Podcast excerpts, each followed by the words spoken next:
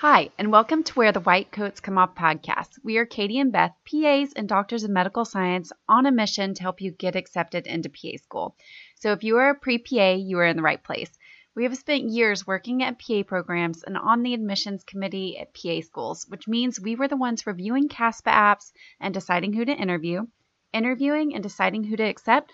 So get ready for some solid advice and mentoring to help you get into PA school. Before we get started, we want to tell you a little bit about our background and why we started this. During our years working at PA schools, we saw so many applicants that made mistakes on their CASPA apps and in their interviews that cost them a seat or an entire cycle, if not several cycles. We don't want this to be you. There is so much noise out there about how to apply to PA school, and we saw so many candidates take bad advice and because of this, missed out on starting PA school. Beth and I hated seeing this, so we started Pre PA Clinic and this podcast. Now, between our application to acceptance course, CASPA app editing, and everything in between, we get to make sure you are the most competitive, strongest candidate so you can start your dream career. The PA profession needs you, and your future patients need you. So let's go and get into today's episode. So, all of you who are pre PAs or current PA students, listen up. This is kind of some new information that you guys need to hear.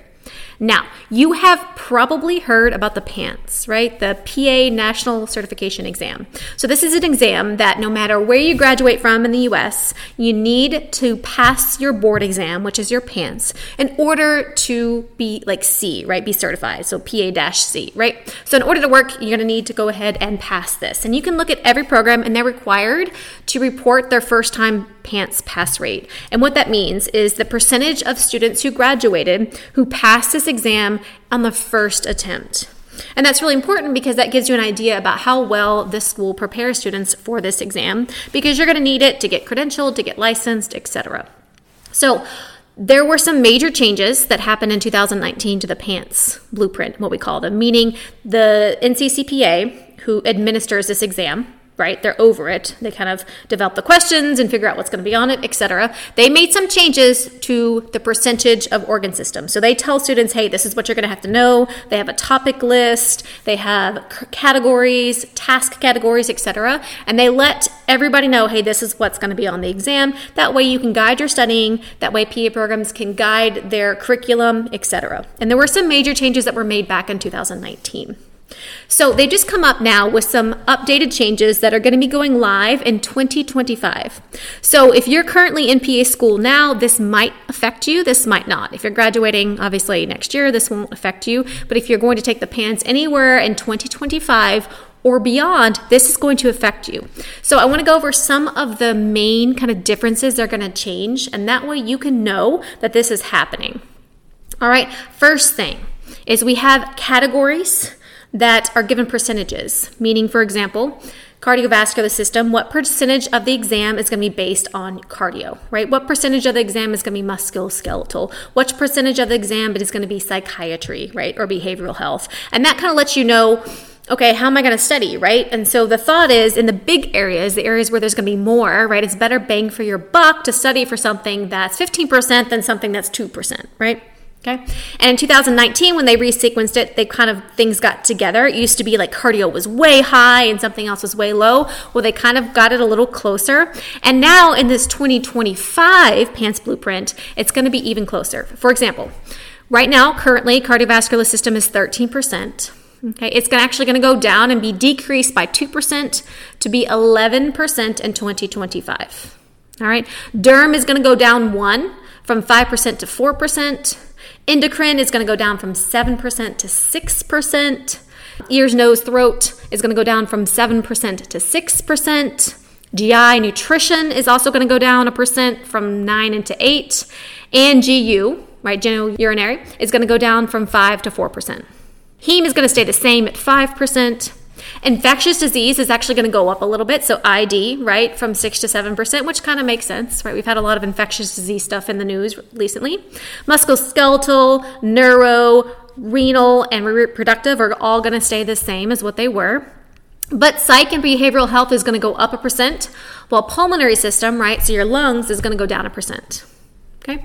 They're also going to increase what we call professional practice, right? So Currently, about 95% of the PANCE is like medical knowledge, and 5% is professional practice relating to the PA profession. And that's going to go up one, so it's going to be 6% in 2025. So there are going to be some changes from the organ system categories. And again, it's just nice to know this. So when you're trying to guide your study, right? It used to be there's very big differences in between the highest and the lowest. Now the highest is still going to be cardiology, but it's only at 11% now. And your lowest are going to be your 4%. So that's going to be your derm, that's going to be your GU, etc. So there is still a big difference there, but everything else is kind of squished in between there. There are also some changes in the task categories. So a task category is, for example, history taking. Right? That's a that's a question based on historical information. There's task categories like formulating the most likely diagnosis, right? Developing a differential. Um, there's also pharmacotherapeutics, right? So medications, etc. So there's different task categories, and these are going to change a little bit. They are decreasing history taking and performing physical examination. That's going to be decreased by one from 17 to 16 percent. Using diagnostic and laboratory studies is going to be incre- decreased, excuse me, by 2%. So that was 12%. And in 2025, that's only going to be 10%. Clinical intervention is going to go up by 2% as well as health maintenance and patient education, preventative health, etc. That's also going to increase. That one's going to increase by 1%. Pharmacotherapeutics, so pharm is going to increase by 1% as well, as is professional practice. So as you can see now, Medical content is going to pr- comprise 94% of the exam. Okay, the task categories have also been a little bit uh, changed, etc. So make sure that whenever you graduate, whenever you're starting to study for your board exams, etc., that you just know that these changes have been made because if you're taking the PANCE or really even the PANRE um, anytime after 2024, so 2025 and beyond, then these changes are going to be for your test. And so it's just really important to note what the changes are, and that way you can guide your studying and you can figure out what you need to do in order to pass your board exams so you can become a PAC.